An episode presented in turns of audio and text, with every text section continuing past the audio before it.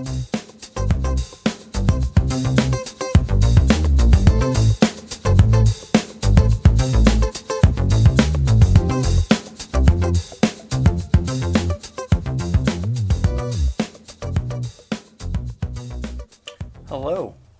Welcome to B is for Bad, episode 1. Official episode 1. Uh, I missed you. How are you? Uh, this is Jake, and uh, I'm to be reviewing Birdemic Shock and Terror today. So, for those of you who are unaware, uh, Birdemic Shock and Terror is a 2008 horror movie directed by James Nagayan. Here's the description from uh, International Movie Database, or um, IMDb. A horde of mutated birds descends upon the quiet town of Half Moon Bay, California. I am echoing because my speakers are on right now. Let me try that again. Sorry. Uh, IMDb says that uh, a horde of mutated birds descends upon the quiet town of Half Moon Bay. With the death toll rising, two citizens manage to fight back but will they survive the birdemic? Uh, this movie is not rated. There are only a couple of f bombs and a little bit of swearing, so I'm going to take out the f bombs entirely uh, for myself, and I'm just to continue to do swearing, so shits and damns. So um, this was inspired by uh, Hitchcock's The Birds, as most bird-related horror movies are inspired from. Uh, James Nagayan spent four years making this movie. You couldn't tell, but it spent he spent four years making it. Uh, he didn't have enough money to hire a whole full-time crew, so cast members had to take on roles that the crew typically would. Uh, they had to make fake names for the credits to make it look more professional. The budget was less than ten thousand dollars, which in um, last episode I said that these movies typically didn't have more than thousand dollars. I was incorrect in that statement. Uh, they typically don't have more than ten thousand, and I apologize for the misinformation that I have per- perpetuated. From some of the actors, mostly uh, Natalie Moore, or sorry, Whitney Moore. Sorry, it was a very miserable experience. Uh, two makeup artists quit after the first two weeks of filming. So that really shows just how uh, how bad it was. Whitney Moore, as I said before, uh, she said that it was awful. She played Natalie in, in the movie. She actually had to take on the role of those two makeup artists, and yeah. But Natalie had auditioned in a high school parking lot for her role of Natalie. Uh, about an hour later, she got a call that she had gotten the job, and she said that this was probably a, a reason to like see red flags going up because it was like an hour later it was like an immediate thing. She also says that they shot on various locations without permits. She said that they showed up at various places and they sometimes just got kicked out one example of not only shooting on various locations but also the miserable experience part is that they were filming on a public jogging trail and James Nagayan decided to yell at joggers coming past. Uh, Whitney said that he shouldn't be yelling at joggers, as any normal person would, because it is a public jogging place. And uh, he refused to talk to her for like three weeks, and uh, wouldn't talk to her unless it was through their co-star, or rather her co-star, Alan, who plays uh, Rod in the movie. Just as anyone who's ever seen the movie before, uh, the coat hangers were a last minute decision by James Nagayan. A lot of people think that perhaps it should have stayed a decision better left undecided. it's so weird, it's so dumb. Anyways, so let's get into the meat of it.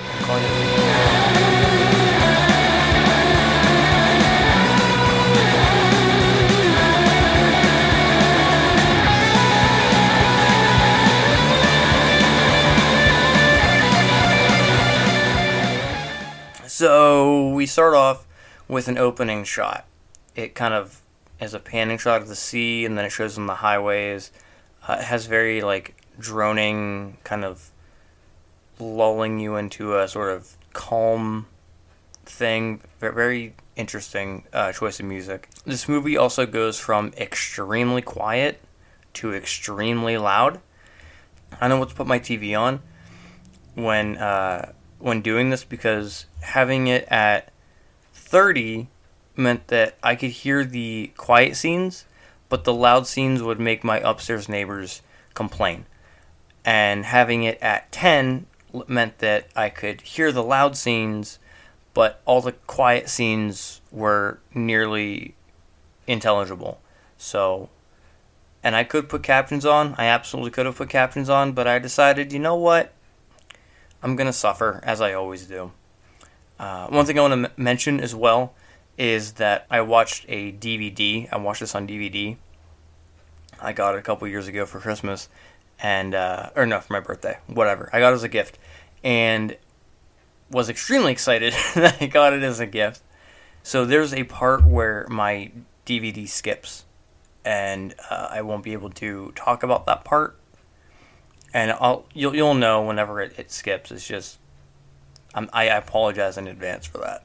So the opening shot, and there is shaky cam in the car. I don't know why. Like it, it's not establishing anything. It's not like showing anything of importance. It's just an opening credit scene. I mean, he's riding alone. So he has no passenger. Like, there's no reason for this person to have been in the passenger seat filming this. And the reason that it was like, why was it? Why did they go with shaky cam? Anyways, so as we're riding along, we see like some wooded areas, kind of mixing in with with civilization, like you know, mixing nature and and human ways and stuff. And and these opening credits are inconsistent as well. They are consistently inconsistent. They uh, will show like the person's title, and then it will show what they did. Or, sorry, it'll show the person's name, and then it'll show their title. And sometimes it has two names on screen at a time. Sometimes it has four. Sometimes it has one. You can't. It, it's incredibly inconsistent. Not that that took away from my viewing, because it literally was just a thing that sh- that happened. It, it it didn't bug me too much.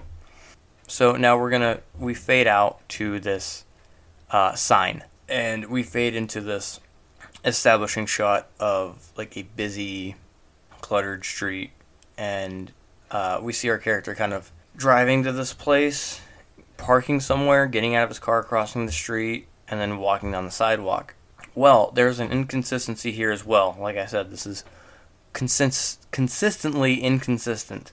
Whenever we see him walking down the sidewalk, there is nobody on the sidewalk, and then suddenly there's people on the sidewalk before he gets into the place.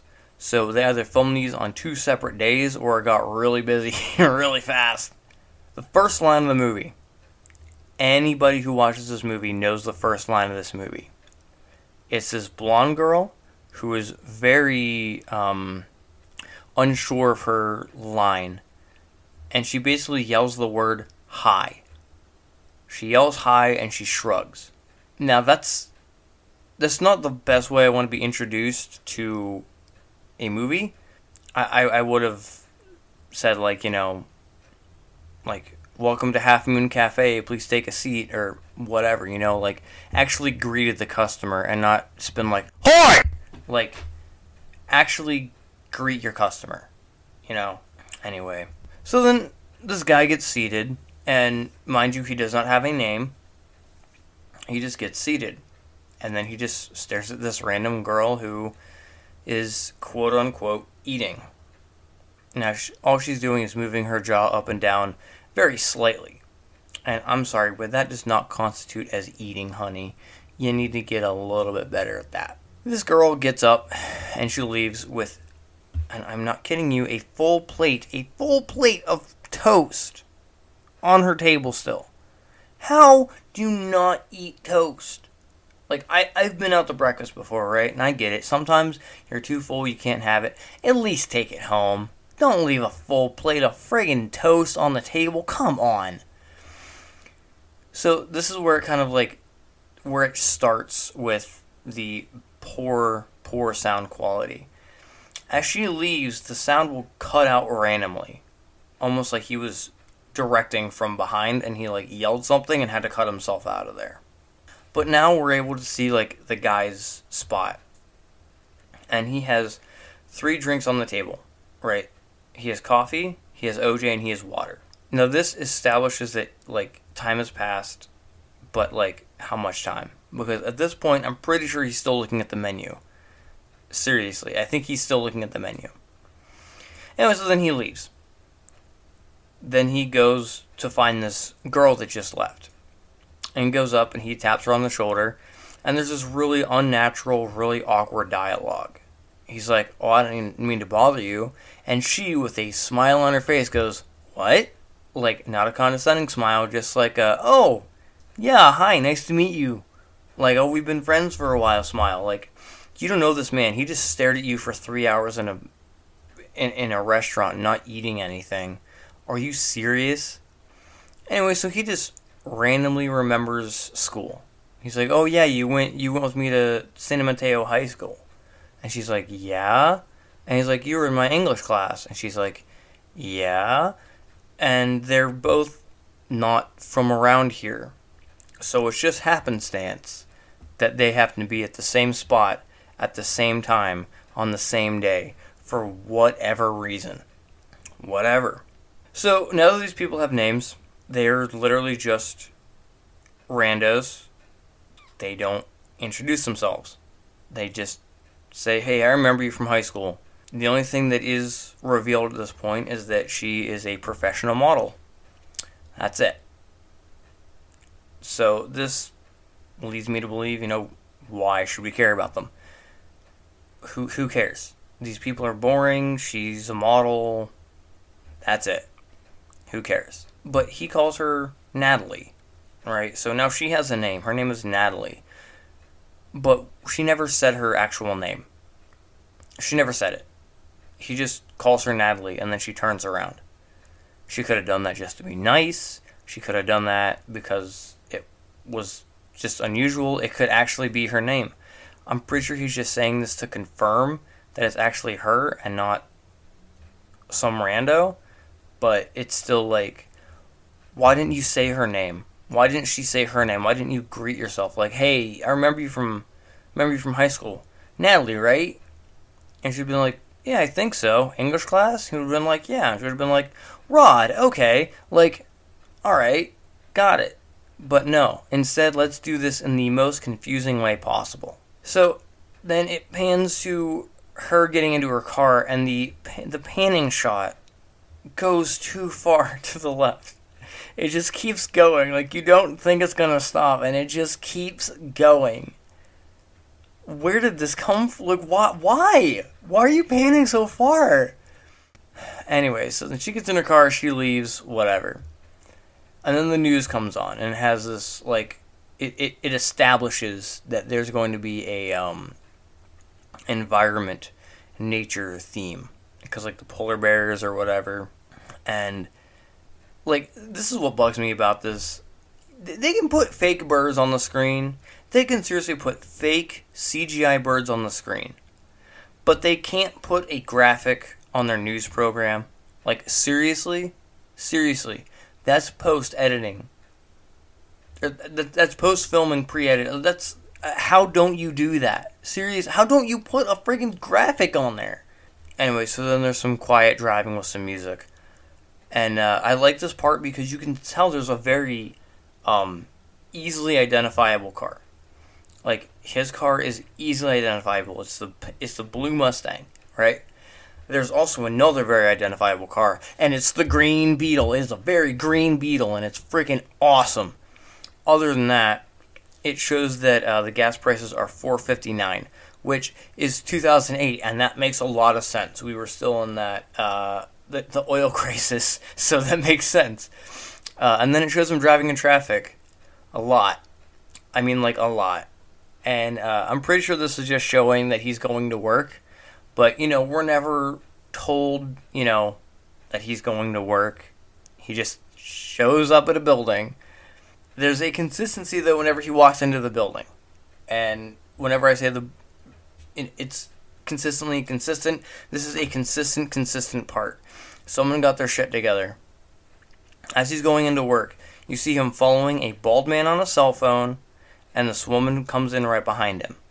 Whenever he gets into the building, that bald man is still talking on his cell phone, and that woman is still behind him.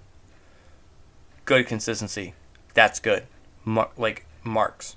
Um, anyway, so now we're on to him at his cubicle, and there's this like weird blur. Like if you watch the scene, you were like, "Are my eyes deceiving me? Why do my why what like?" There's literally just this weird blur on the camera for whatever reason. I don't know why. Uh, then he's he's on the phone. He's like, uh, "I need a. I'm making a sale, a million dollar sale."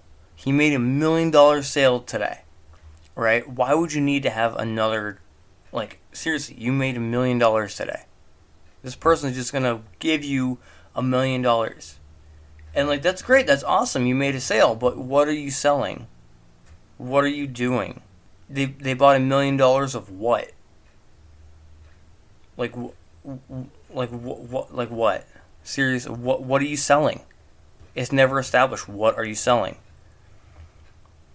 It's like a million dollar sale. It's like great, awesome. But what? Now we go to Natalie, what Natalie's doing. And she's at a one hour photo shoot. If you're a professional model, why aren't you getting this done by a professional model or by a professional photographer instead of a one hour photo studio? Like, nothing against people that, that run one hour photo studios. There's nothing against that. But why wouldn't you go, like, why wouldn't your agent like say, hey, we're doing shots for here. Why not make it look more professional than she's getting them done in one hour? Seems kind of dumb to me. Then again, I'm not a model. I don't know. I don't know if they if they actually do that or not. But yeah, okay, sure. One hour photo. That's great. Also, this guy who's on the phone still does not have a name. We have Natalie. We have this guy. We have this coworker. These are the only people that we know. That's it. So Natalie gets a phone call after her very cool one hour photo shoot. And this is a consistency you will see. Is that the phone calls outside are very, very, very quiet. You can hear the background noise better than you can hear the actor. And the phone calls coming from inside of a building are very loud. Like, very loud. Whenever you turn it up to hear the inside, or to hear the outside, the inside will be too loud for you and you'll have to turn it down. And then once you turn it down, it switches right back to the outside and then you have to turn it back up so you can hear it and you miss like three lines. Ridiculous. Also, uh, I want to mention that Victoria's Secret wouldn't be calling you for if you had just gone to a one hour photo shoot. That's not going to happen. I'm sorry. But I, I have to make a comment on on the end of the phone call how awkward it was, how weird. Like Natalie was Natalie was hanging up for a solid 5 minutes. She's like, "Okay, yeah. Okay. Yeah, I that's that's great. Okay. Yeah. Okay. Okay. Yeah. Yeah. Okay. Okay. All right. Okay, yeah. Yeah. Thank you too. Bye. Bye." Like it was so long. Why did you take so long to just say, "Okay, yeah, thanks. Bye." this didn't have to be an hour and a half long conversation. Uh, so now we find out that the guy's name is Rod because she calls him, or uh, rather, he calls her on the phone, which is random, very random. And uh, it, Natalie seems like a very popular girl today because she's had two phone calls in a matter of ten minutes. Uh, I also think this is kind of funny that she didn't save Rod's number because he's like, she's like, who is this? And he's like, it's Rod. And she's like, oh, yeah, the guy from the restaurant. How's it going? Like, why didn't you save his number? Why didn't you save it? That's dumb. Okay, whatever. Maybe she wasn't planning on calling him or having her, him ever call her. I don't know. I just I I like to think that she was like, you know what? I'm going to weigh my options and I'm not going to talk to this guy again. But he's back in your life, hon. Sorry to tell you that. Um, Then he says like that that weird, gross comment about lingerie. Like you look so good in those lingerie. Like, ew, dude, calm down, slow your roll, man. Anyways, then he asks her out to dinner, right? Which you know would be normal if they'd picked a time of day and a place. He's literally like, I know this great Thai place, and she's like, sounds great. See you then. And he's like, Yep, see you then. And we're like, see you when? What is it? When? When you? When are you gonna see each other? Like at least say like, hey, what days are you free? Or make it like a like a they they made a date later or something like like you're still establishing that they're going on a date and I get that. But at least say like then they discussed it, you know. I don't know, like ha- have a roundabout way of saying they they made a date. So it's like a little bit later, and uh, now it's polo shirts, and basketball. All right. He's he's wearing a polo shirt and playing basketball. Anybody who plays basketball, do you typically wear a polo shirt and shorts when you go play basketball? When you're out on the court, you're like, man, I really like this friggin' blue ass shirt with a collar on it. You think I'm gonna score some threes today? Like, dude, you don't wear a polo shirt. You wear like a, a, a like a jersey or like a tank top or even just a regular t-shirt. But you don't wear a freaking polo shirt. A polo shirt you wear that to either work or church. Like you don't wear that to you don't wear that on the court. Come on, man. I don't play basketball. I don't know. Anyways, so then they, they do the mention of uh, there's a heat wave in winter. So this establishes our time frame that we're in winter. We don't know when, but we're in winter somewhere. All right. So we now have a time frame. We know that this is going to be in winter. And uh, it's funny how they they go, well, let's call it a day, and then they just go hang by the fence. I guess that means go hang by the fence. Next time I, you know, tell my coworkers, man, time to call it a day. I gotta find the nearest fence and just hang around it because that's what it means apparently. This is also also where we find out that his coworker is a complete pervert. The uh, day without sex line is really random because we're like two, three lines past it, and you're just like, man, a day without sex is a day wasted. Like, a lot of us waste our days then. Seriously.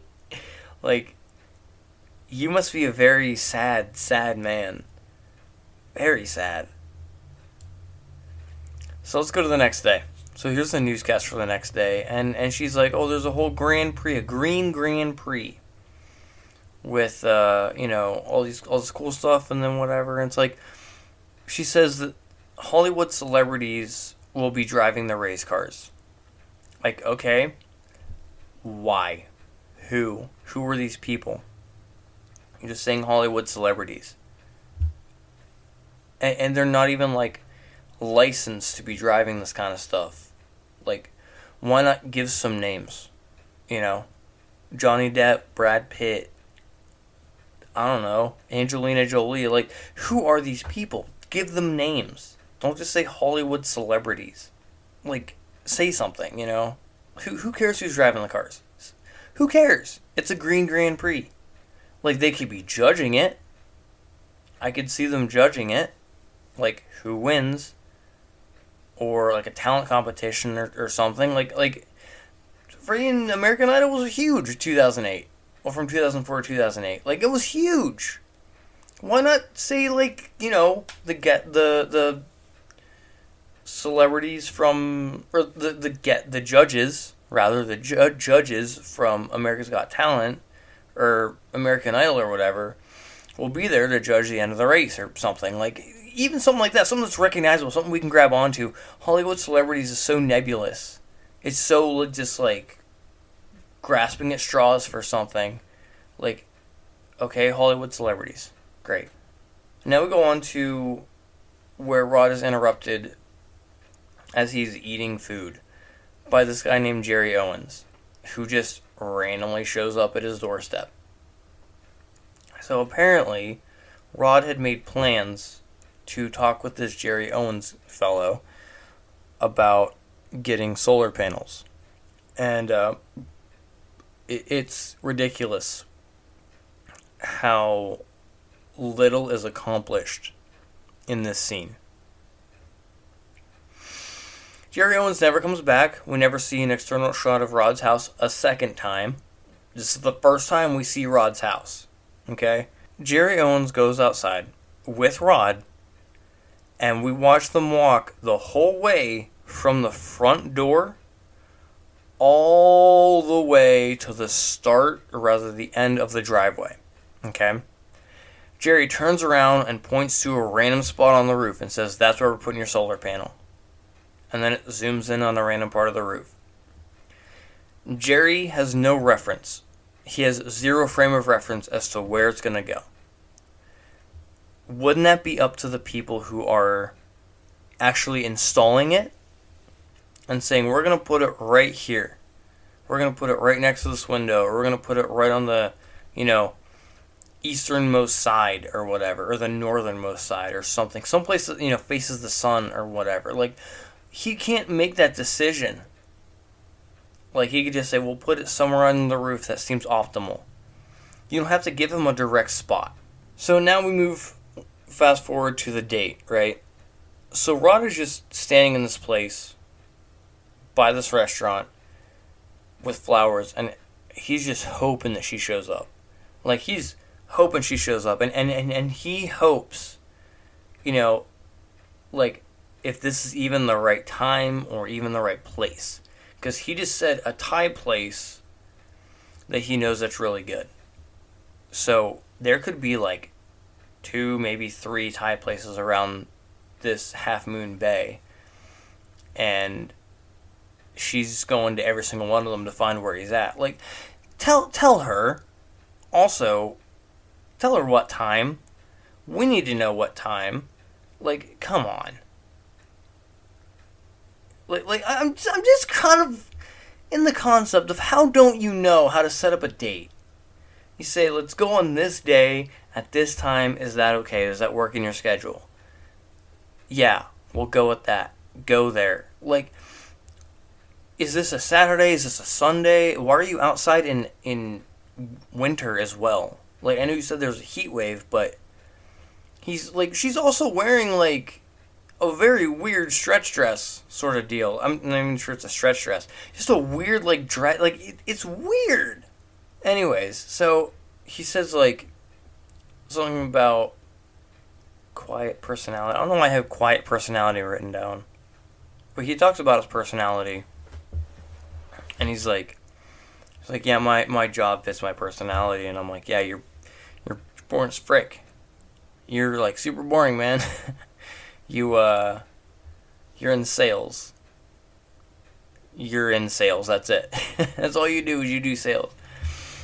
And this is where we find out that he sells software. What software? It's so vague. Uh and you can tell like through this whole date, like Natalie is like way super into the conversation. She's like rolling her eyes and falling asleep and asking him a million questions. Like if I could get if I could get it on tape, like their date, just that conversation, like I could fall asleep every single night cuz just hearing him answer the questions and just being like not the stock option. If we make it big, I'd be like droning off super quick. ASMR. Anybody who does ASMR, do that. Just do do Rod's date. just do Rod's date. That's it. That's it. That's the whole thing. And it's just like ten hours of him like do a Paulstretch. Do the Paulstretch of their date. And just edit edit so that it's just Rod's part of the conversation and just stretch it out for ten hours. ASMR or like if you really need to sleep, there you go. But yeah, Rod just keeps freaking talking. He's, he talks for 10 minutes about nothing. Dumb. Uh, and then, like, you know, Nat's talking about how her mom doesn't support her dreams or whatever. And, you know, all these questions are mostly about him. She doesn't really get to talk about herself much. Uh, he says he's an Eagles fan, which is funny considering the bird the bird theme. And also, she mentions Alex, her cat. That went on for too long. That went on for way too long. I didn't like that part. Then they go to this club, and the club is named Tunes. I thought that was a nice name, and I wanted to like mention that Toons is a funny is a funny name. T O O N S. Just in case you want to go back and rewatch that part, which I'm not sure a sane person who would want to, but Toons funny. I thought that the music that they used to end the night was like perfect. It was very somber, very romantic. Uh, it kind of, it, it was one of the more masterful parts of music fusing with the characters. I, I did I did very much enjoy the the end part of the date. I like this part. Natalie ain't no slut. She uh she refuses Rod's advances whenever he's like, "Can I come up?" And she's like, "I'm not the kind of girl, so good night." And he's like, "Okay." So according to Rod's buddy, he just wasted his date. He just wasted the day because he didn't get no sex. So we find out, or next we we follow Natalie, and I think it's the next day or like a week later or something. I don't know. They do not establish a time frame. She goes to meet her mom, and this scene, I'm not lying to you, has the best acting in the entire movie. There's no peak. This is where the peak is. This is where the movie gets its best acting from. And a question that I have is who is Nat's mom making lunch for?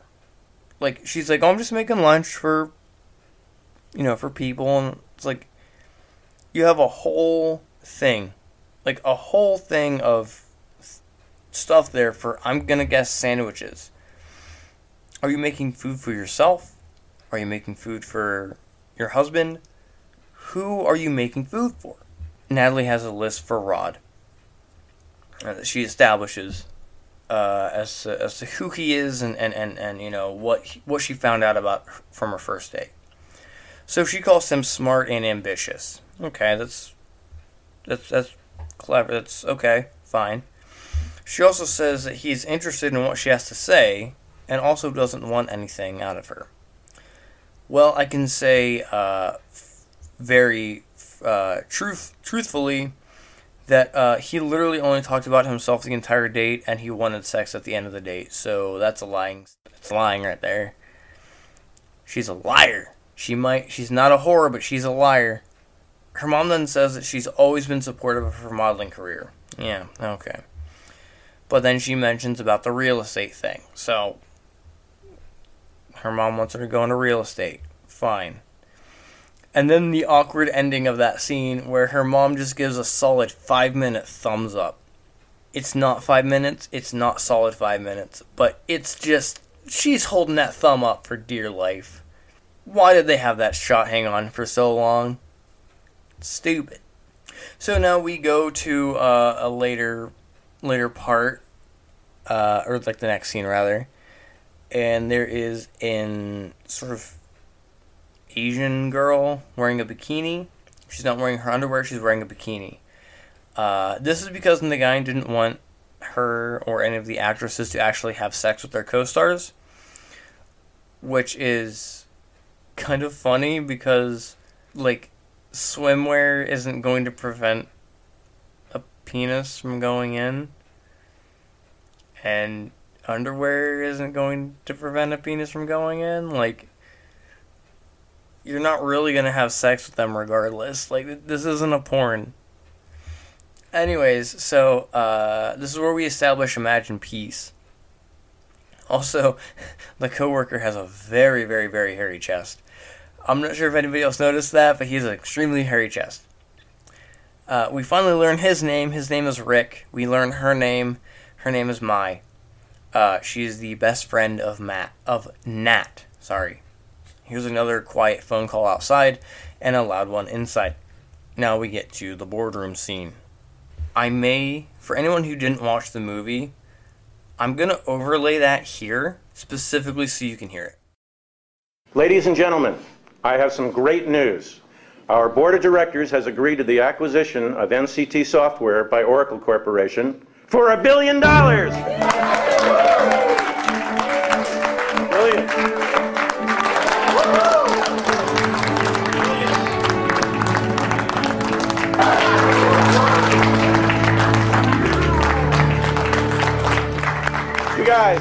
You guys have worked hard and you've all earned your stock option. Congratulations.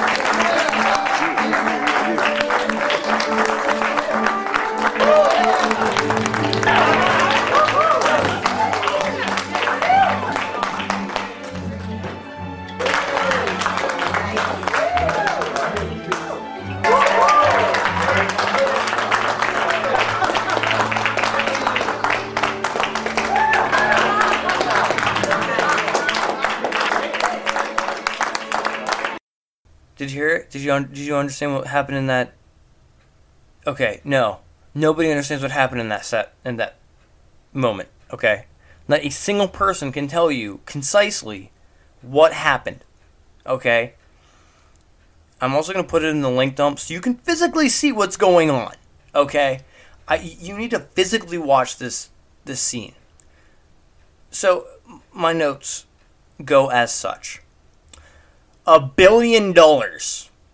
They are throwing around money.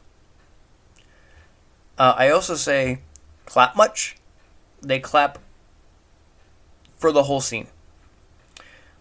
Also, what was the reason to call this meeting? What was the actual reason to call this meeting? Oh, it was stock options. Their stock their stock options came in. Came in. Okay. Why? This couldn't have been a newsletter. This couldn't have been a memo. This couldn't have been, you know, anything other than this. Like, they basically sold out, is basically what that's saying. Their company got sold out. They're all millionaires.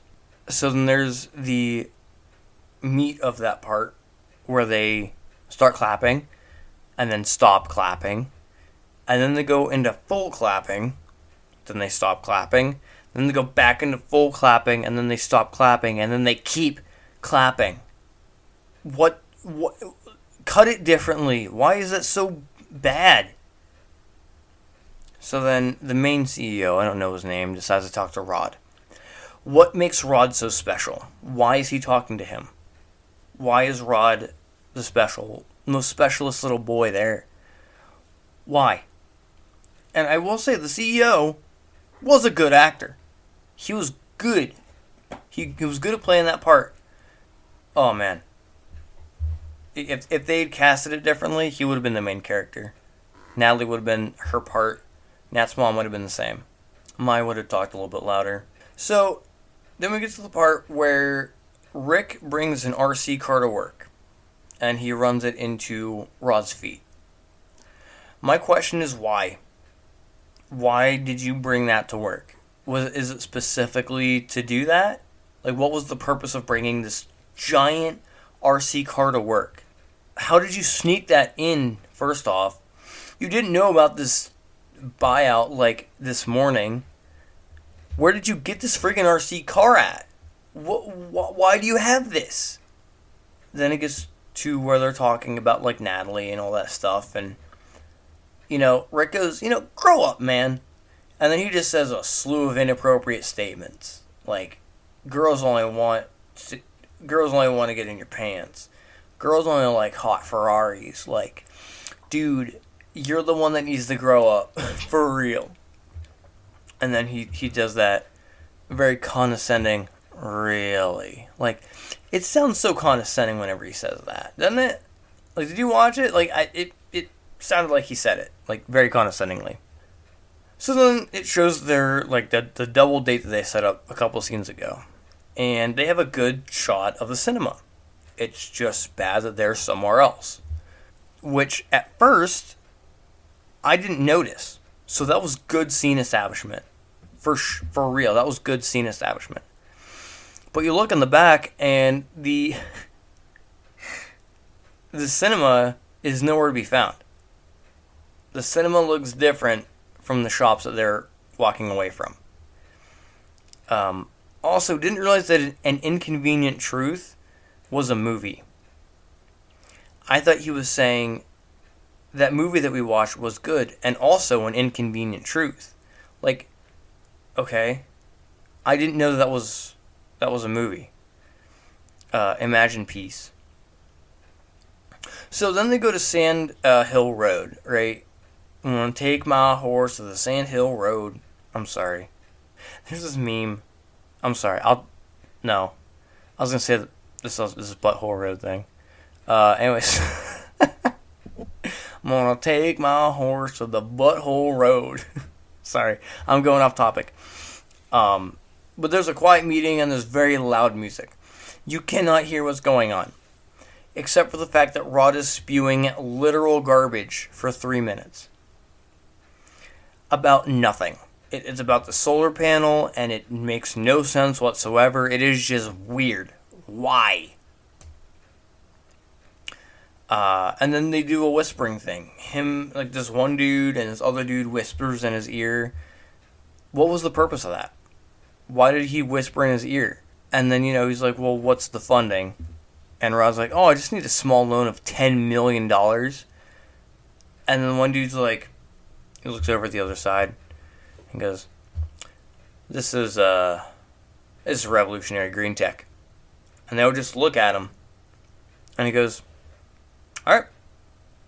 Like, that's it. Alright, sold. That's it. It's revolutionary green tech. That's all we had to say. We're good. But uh, at this point, we never see them again.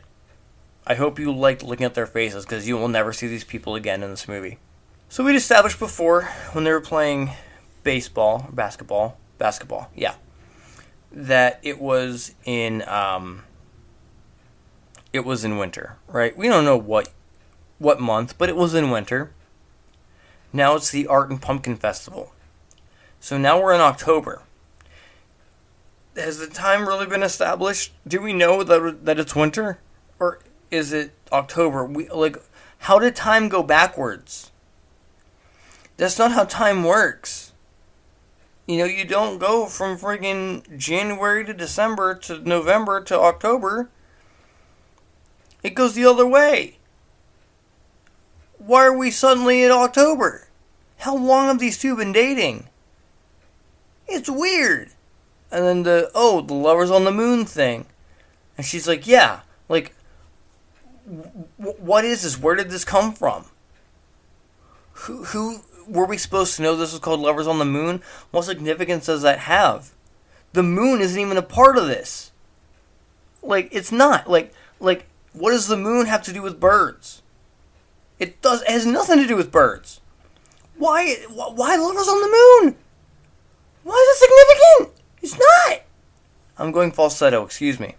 But why, why Lovers on the Moon? Why is it like a, oh yeah, duh, Lovers on the Moon, you knew that. What, what is that? Anyways, so then this little girl's pulling a tractor, and then Natalie says what everyone's thinking at that point. How cute. That's what I thought. Whenever I first saw her, I was like, oh, that's cute. And she's like, how cute. And I'm like, hey, Nat, you got it. So they decided to go on the beach in October. they go on the beach, the beach in October, and it is loud.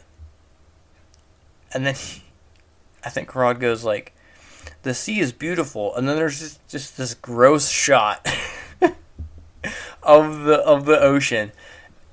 Is like you could have got you couldn't have gotten a better shot than that. Come on. So then he asks her like, you know, what's your ideal man? And she's like, well, he's got to have some good stock options. And he's like, well, at least you're being honest.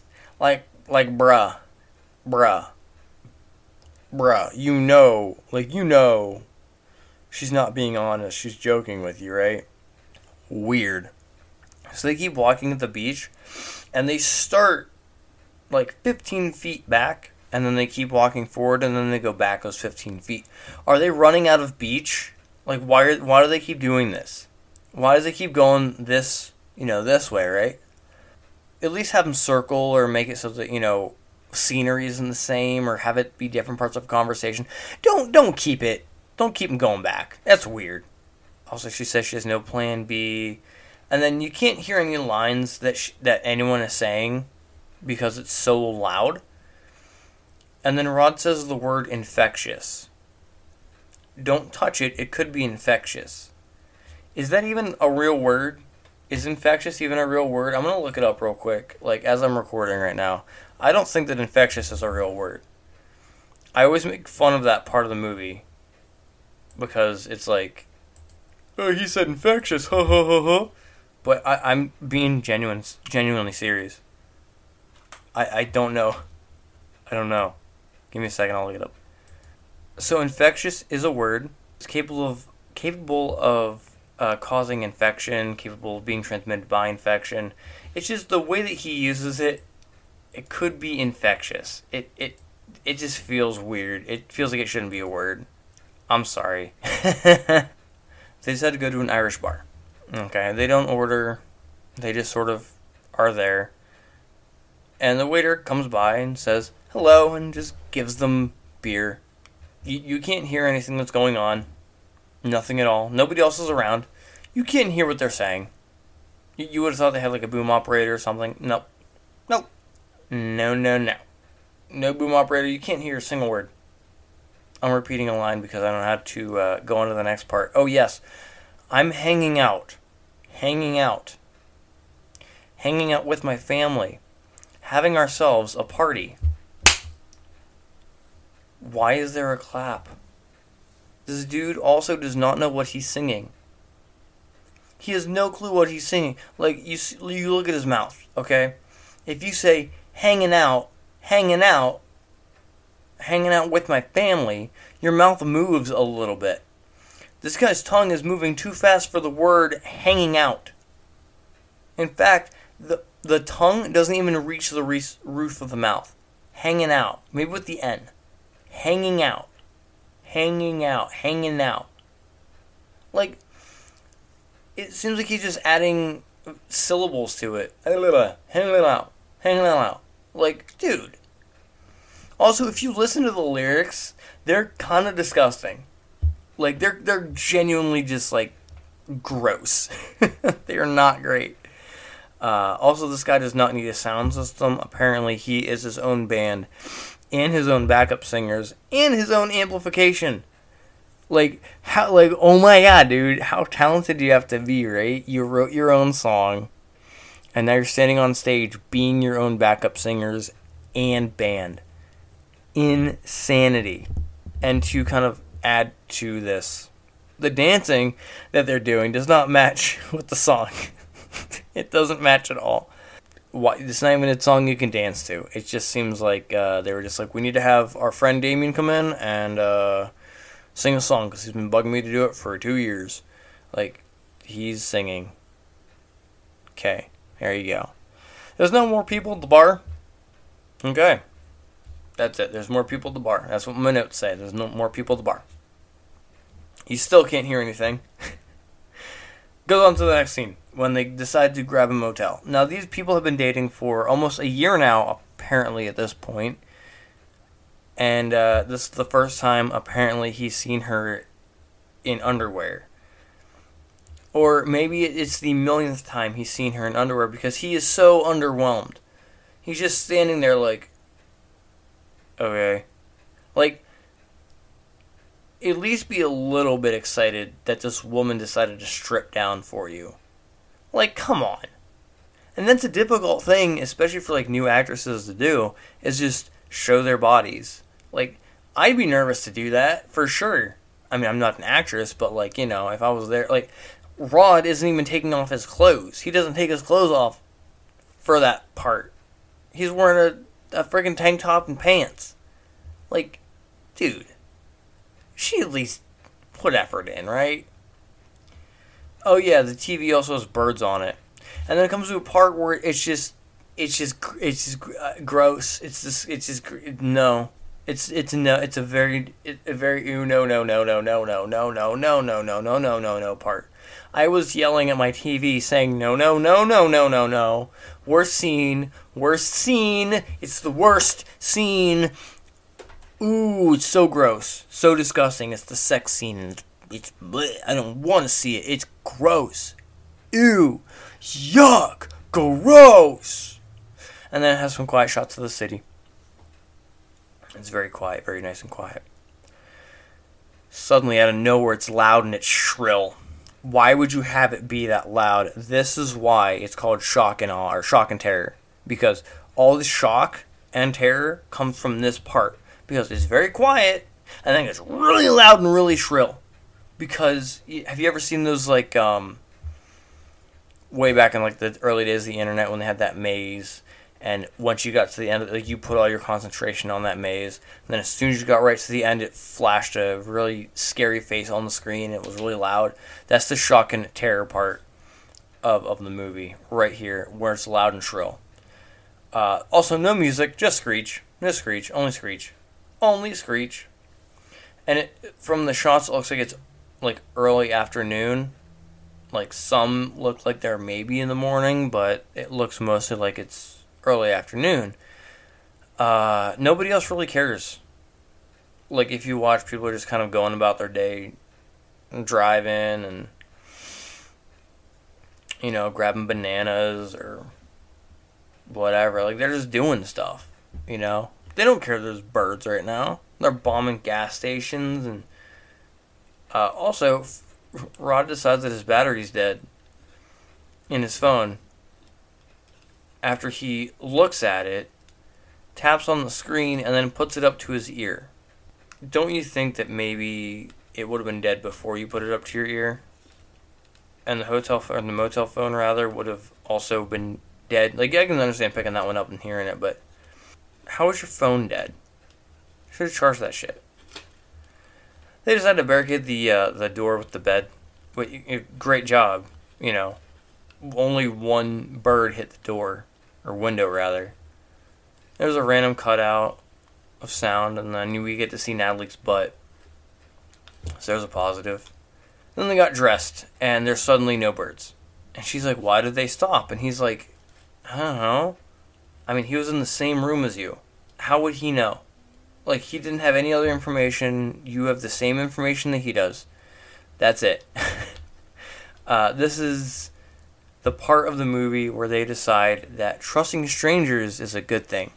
They decide now, yeah, trust strangers. Good, good moral, uh, moral compass there. We are now introduced to two new characters, Ramsey and girlfriend Becky. Rod says that they tried to drive away, but they don't have any car keys, and to that I say no, you are a liar because you didn't. You got out of your room and started looking for other people. You did not try to drive away or find your keys. Nothing. Becky's also stepping over lines, like a lot of lines, when it comes to Ramsey and stuff. And she's stepping over, like, she should have practiced more, or she should have asked for a bigger line. Like she she was stepping over. It was it was awful. And then in my notes I just have coat hangers. Coat hangers. They're comically swinging at these birds. There is no music, there is screeching, and it is not intense in any way, shape, or form. The music also randomly cuts out when it shows them at this scene, just swiping at these friggin' birds with these coat hangers. The, put some music in there or something. Like, oh my god, the birds are also not affected. Like, at least show them getting some battle damage or something. What, like, what are you doing? This is also where you, where Ramsey decides to trust the stranger Rod with not only his van, but also his fully loaded pistol. Go ahead and drive my van, random person I met at a motel. Also, here's a fully loaded gun please don't kill me with it. They go to the side of the road, and he's like, Becky, cover. She doesn't have a gun. How's she gonna cover you? Uh, they check. They're they're checking these cars out. They're just on the side of the road, and no one else that's driving by really cares when they're checking these cars. Uh, everybody there is dead, as well. Every single person there is dead. Until they hear some kids they hear uh, a kid under a car and a kid somewhere else, and they don't know where this other kid's at. But these kids are smart because they don't want to talk or go with the man with a freaking gun. Good job, kids. For real. Good job. Do not go to strangers with guns. Even if your mommy's dead, it doesn't matter. Don't go to a man with a gun unless he's like a police officer or something. Then they start shooting and the guns are really loud and it hurts my head. to find the kid in a truck in in a trunk.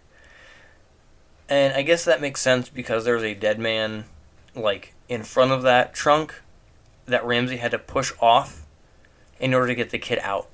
Which I thought was a nice touch. I thought that was like the the guy locked the kid in there so that you know they the, the birds didn't come and attack him and and whatever like that's that that's a good touch. That's for sure a good touch.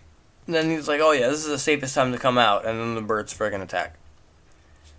Then there's a sound. Then they hit them with the gun. Then they leave. Why? Why aren't the birds attacking more? Why are they shooting so much? I don't understand. Then there's a quiet shaky cam, and now suddenly all the names are important. So we find out that this girl's name is Susan, but we don't know the guy's name. He's just a little boy. And there's a bad dub that's in the car. They try to talk, and you can tell that they're not really saying what they're saying. Like, why was this so loud? Why was it? Why did this have to be redubbed? Probably because they're on the road. Also, where's Becky? She just kind of got lost. I don't know where she's at. Uh, they find a uh, like a store, and Ramsey says he's going to stand guard. They go into this random store and they start looting it, quote unquote, looting it. Natalie goes behind this like section that has like just bread in like a a, a glass enclosure or whatever, and there's like ranch in there. I don't understand why there's ranch sitting in there with bread, but there is. They're also inconvenienced by the Eagles. Like Ramsey's like, the Eagles are coming, and they're like, ugh, really? And then they walk outside. Uh, there's suddenly no gun recoil, also, and there's on the road a thing that says USA, and then it's pointing to the one side. I found out, I think that's like a place in California. I'm not sure, but I just thought that was funny. It's like USA to the right. Go ahead. Uh, suddenly, Becky shows up. Uh, they also established that eating outside is safe. You can just go sit outside on a park bench, picnic bench, whatever. Sprawl your food out, start eating. The birds won't attack you. You'll be fine. Uh, then there's an old guy on a bridge, and, you know, Natalie and Rod are like, hey, let's go bug that guy. And he's like, hey, go away. And they're like, no. And he's like, please go away. And they're like, uh, nah, but like, what are you doing here? And he's like, all right, I guess I'll tell you. And then, like, that where warmed down real quick. like, okay, uh, this scientist guy has tested these birds' blood and finds out that they have this bird flu virus, right? Becky's like, these birds are attacking people. And the scientist's like, nah, bro, like, they're all dead. They ain't attacking shit. Like, have you, did you see these dead birds? They can't be attacking shit. Look at them. They're all floppy. And then she's like, why are they attacking people? And Bra's like, scientist dude's like, I don't know. Huh. Like, you're a scientist. How don't you know? Haven't you researched this kind of stuff? Like, I know it's only been like a day, but like, how can you tell that they're attacking people? And this scientist is unsure of global warming. He knows that it's there, but he's not sure about it, you know? He starts doing this exposition, and it takes way too long and is super boring. I don't want to sit there and listen to this, for sure. It's, it's boring. Uh, he says they got their, people got their eyes clawed out, whatever. So we now know that these birds claw out eyes. And we saw that, but they also slice people's throats and that wasn't established. We were not told that that happens. Uh, anyways, and and uh, he calls them blackbirds. He doesn't call them eagles. He calls them blackbirds. And then we uh, find out humans are the true villains. It's humans that are really the enemy. Like, okay, that doesn't make me feel bad. Uh, we move on to another scene. Like, where's Becky? Oh yeah, she's taking a shit. Uh, this is where they say fuck.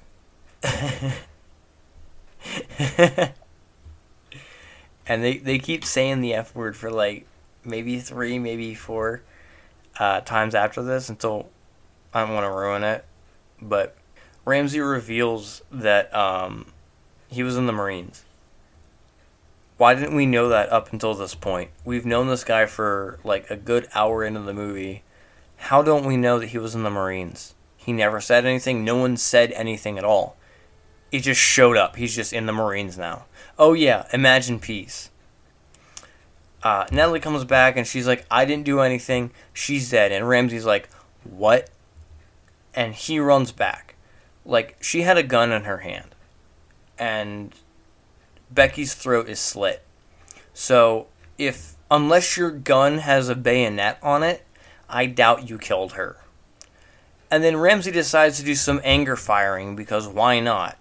And then Ramsey runs back to the bus and he er, runs back to the van and goes, "Let's go." But he's the only one outside. So why are you telling people to go? He then hits the dashboard out of anger. Okay. So I want to mention how Becky was unestablished this whole time. I didn't care about her. I didn't care about her death. She was just some girl with a white shirt. She didn't have, like, she had a name, but she was so not in this movie that her death was just like, eh, alright. We find out, I found out that Becky's character, Be- Becky's actress, was going to acting school and had to quit the movie. So they're like, we'll just cut her out. We'll kill her character off. So for a um, for a sudden ex- like whatever a sudden expulsion, that was okay. But also, maybe she could have just left. Like she didn't have to die. But this, I didn't care about her. Okay, I'm sorry. I didn't care about her. She didn't get. She didn't. She had no line. She had no personality, and I'm sorry. Uh, then we get to the bus. This is where my uh, my DVD skips, so I, I apologize.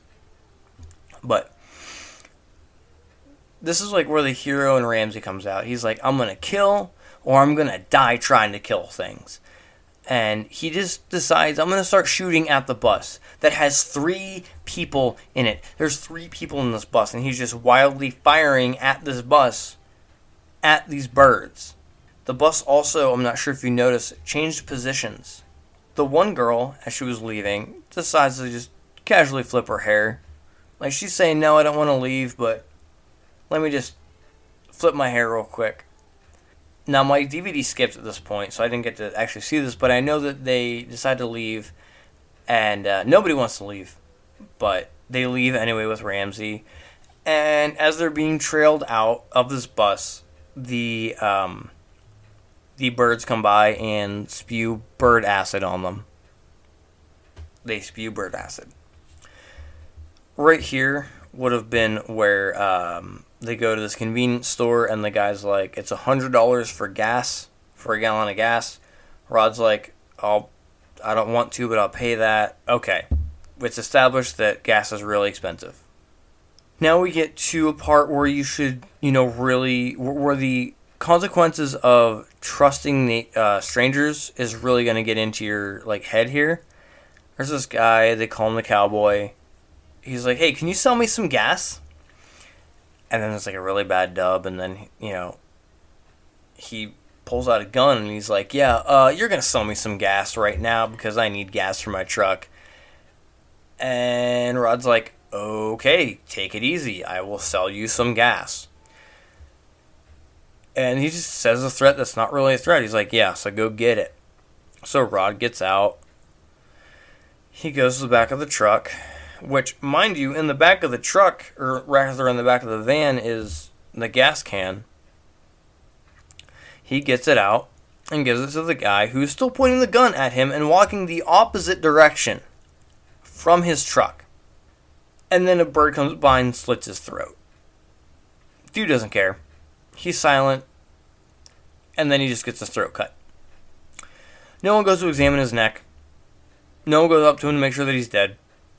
Why should we care? Why did you? The, the, the, camera then zooms in on this guy's face and just a slit across his throat. Why do we care about that? We know that it came by and slashed him. We don't need to see it. Also, they leave both the gas and this guy's gun, both of which are, are expensive, but apparently not in this apocalypse. So they're driving randomly, and randomly they decide to stop by the road for some fresh water. So that whole case of water that they got from before is suddenly gone. How long have these people been on the road? We don't establish. It's never established. We don't know how many days have gone by. It's just shown. It, as far as I can tell, all of this happened within two, three days, and like the apocalypse part only happened in one. So now we, uh, or no, Rod sees a creek from the road. Okay, he just sees it, and uh, they walk a long way, a long way to get to this creek. So um, it doesn't show the creek. They just go to walk to find it. Uh, then they do show it, and suddenly they decide to get some water from it. Now, I want to mention this is not safe. There are parasites living in those waters. You need to boil that water before you actually consume it.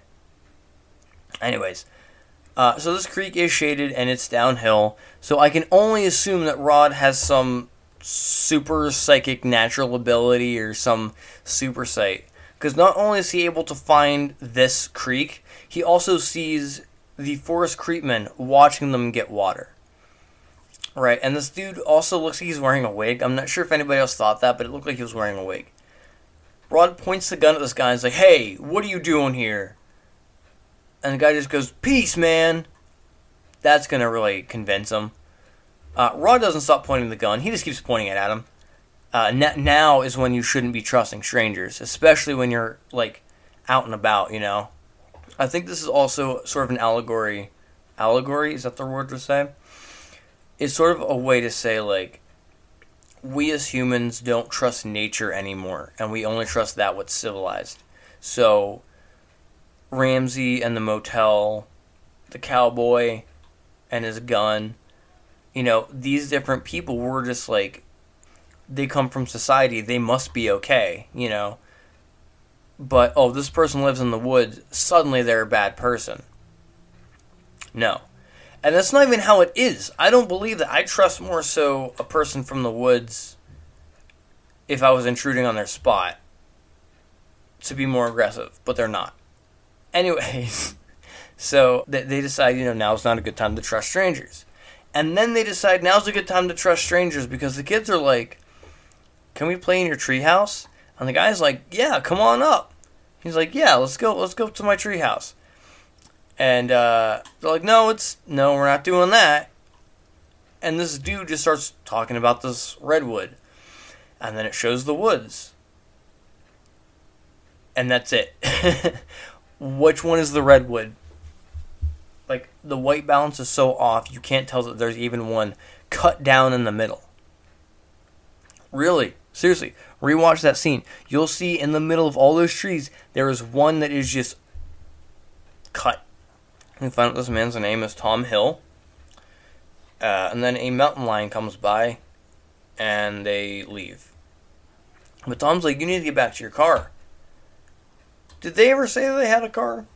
I don't think that they did. There's also the line that Rod says that I want to point out. He goes, "Borning." It's like these trees are borning. Alright. They, uh, this random forest fire. Don't know why there's a random forest fire, but there is. There's no smoke, but they're coughing up a storm. And there's no smoke from whenever they leave. It's just casually burning. But yeah, then it comes the Napoleon Dynamite music, and they're like, they see this car, and they see this lighthouse, and, you know, Natalie's like, oh, hey, that's that's that's Mai's house. Like Mai lives in the lighthouse. Okay. And then we spot Mai's car, even though it's been a while.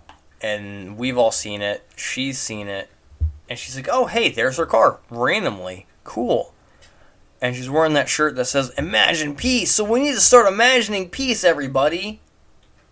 It's like, oh, it's so cute because they're holding hands. And then Mai dies, and her final words, I don't understand what she says. Like, I could rewind it and turn my volume up and still not understand what she's saying. She's like, uh, uh, and then dies. Like, I don't know what you what were your final words? What were you trying to say? I don't get it. I don't get it. And it's just like a face. She just has a face slash. Nothing else. No throat slash. Nothing else. It's just cut her in the neck. Apparently, she just bled to death or something. I, I, I don't know. Then the music just stops. And then they're driving, and he's like, "Damn it, we're out of gas." It's like, "Oh man, where could you get gas like that?" Uh, maybe if you hadn't left it with the cowboy, you'd have some gas, perhaps. They say like, "Well, we'll just hang out on the side of the road until somebody comes, somebody drives by, and they'll see us and they'll pick us up." Well, nobody does, and that's a nice touch. I, I like that. So remember before when I said that they were uh, with the cowboy, and Rod opened the trunk of the van, and there was just the gas in there. Well, now they open the back again, and suddenly there were fishing rods and a stove. How? That doesn't make any sense. And Rod decides that he's going to fish in non placid waters, and he's going to just throw his cast right in right in the rolling waves. Good idea. It's not gonna happen. Kids and the Nat and the Nat. I'm calling her the Natalie now. No, kids and Nat. I should call her Envy. no. Uh, they go to get some seaweed, and uh, at this point we can see there's barely any battle damage on anybody. Nobody has any cuts or anything. It, it doesn't really feel like an apocalypse. It feels like um, a family trip to the beach. Well, Rod starts fishing, and it looks like he's peeing. It looks like he's pissing off the rocks. It doesn't look like he's fishing. It looks funny. Then they decide to do some Dutch angles. They try to get some creativity in here. And they decide, let's put this camera at a slight angle. Anyways, Rod comes back and he's like, I got a fish. And she's like, good. I got seaweed. And he's like, good and the kids are just playing ball. They're unaware that there's food being boiled, not cooked but boiled. Then they decide, you know, we want happy meals. I want a happy meal. Y'all have been playing ball for an hour. Y'all don't want a happy meal. Y'all should be happy with friggin' the seaweed, dude. Come on. Then, like, the birds attack again. And only the van can protect them. Oh no, what are they gonna do? They run back into the van. Rod starts shooting, and then he's suddenly out of ammo. He never reloaded. He gets a tire iron, and she gets a gas can. Not sure where she gets the, the gas can from, not sure where he gets the tire iron from, but they have it. They never intend to leave the van, so they just don't. The ending of the movie is that, you know, doves show up. They just show up. That's the end of the movie.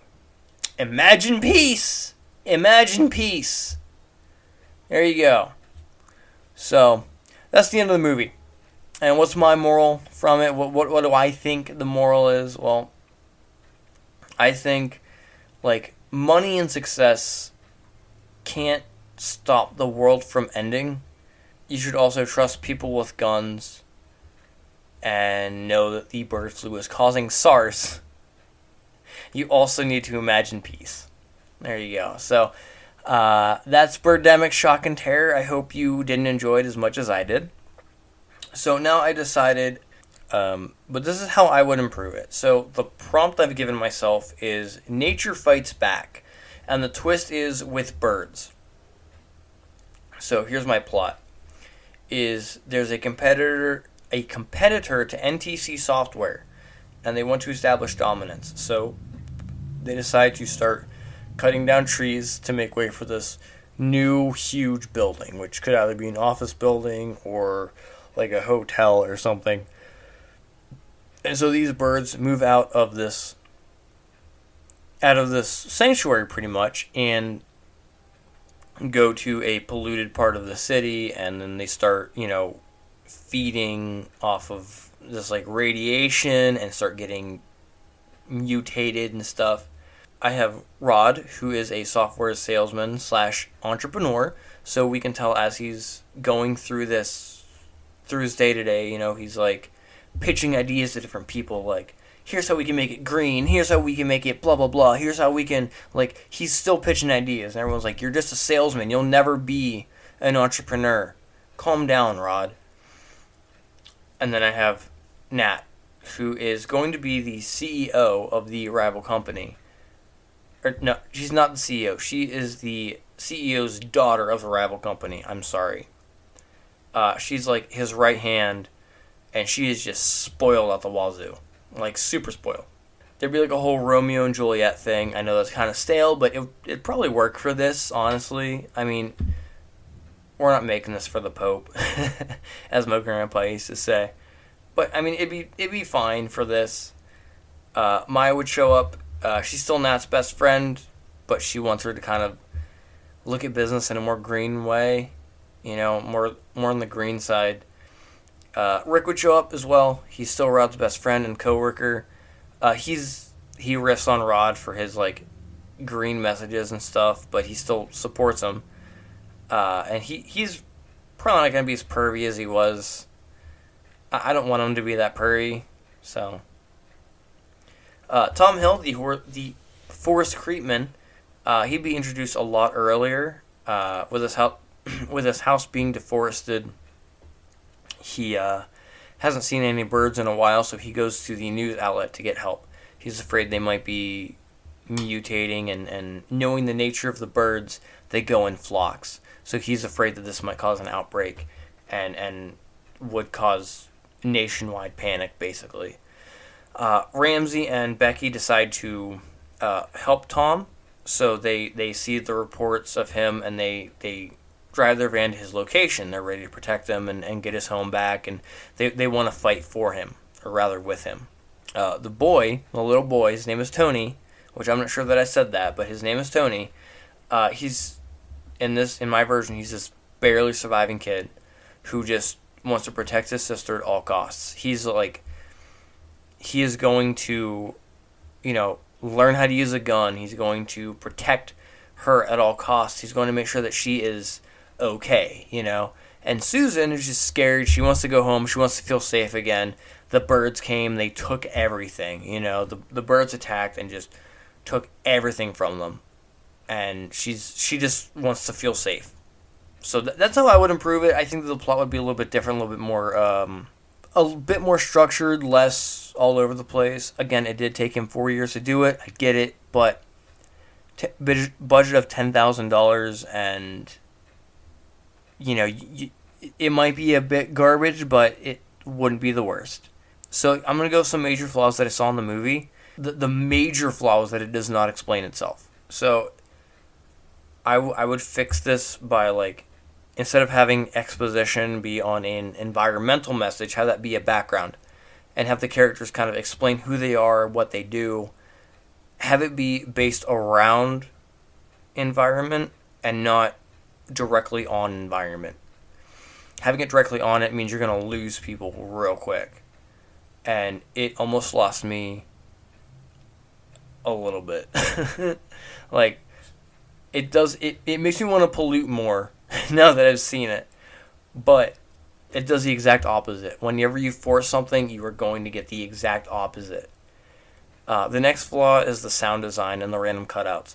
So I would recommend uh, a boom mic, which apparently they had, but learning how to use it would be so much better. Also, personal mics, like the what are they called? The I forget, I forget what they are. The ones that just clip to your to your shirt. Have them hidden, like something like that, just so that you know you don't have to do bad dubs or whatever. Like making it easier on people. Also, don't shout directions while filming. I'm pretty sure he did that once or twice actors should know their places at the time of filming, like where they stand and where they're going, and and practice, practice, practice. That's all I can say. Practice, practice, practice. Next flaw is the trust relationships. So, as I said, a major flaw or a major con uh, a thing that I noticed was trusting strangers, especially people with guns. Uh, not a good thing to do in the real world. So to kind of show it's an apocalypse, don't have a lot of people be trusting. Um, have it so that these people are. You have to establish this trust over time, because if this apocalypse does ever break out, you know, much like with the pandemic, like now we have a frame of reference. Back then we didn't have a frame of reference, but right now we do. Like, if you don't wear a mask, if you're not vaccinated, people look at you weird. You know, like they're like, okay, yeah, I don't trust that person. They're not wearing a mask. I'm out at Walmart. I'm not trusting that person. Or that person is wearing a mask. I, I saw this thing about how anti-maskers are scared of people who do wear masks because they're afraid they're going to get the virus. How in in what world does that work? Anyways, trust should be established over time. Like having the, the main characters forced to be together. Like I said before, you know, forcing things isn't, isn't going to make it work, but it will change people's minds. It will get them to be like, okay, I just stick this out with you. Let's just do it. And then they find out, whatever. Trust relationships. There's a flaw the Eagles attack at random. Having it so that the Eagles attack, having the Eagles attack being like telegraphed, have it be telegraphed. Have it so that there's like screeching beforehand or you know, you hear flapping or or something, you know, something that means that they're close, you know.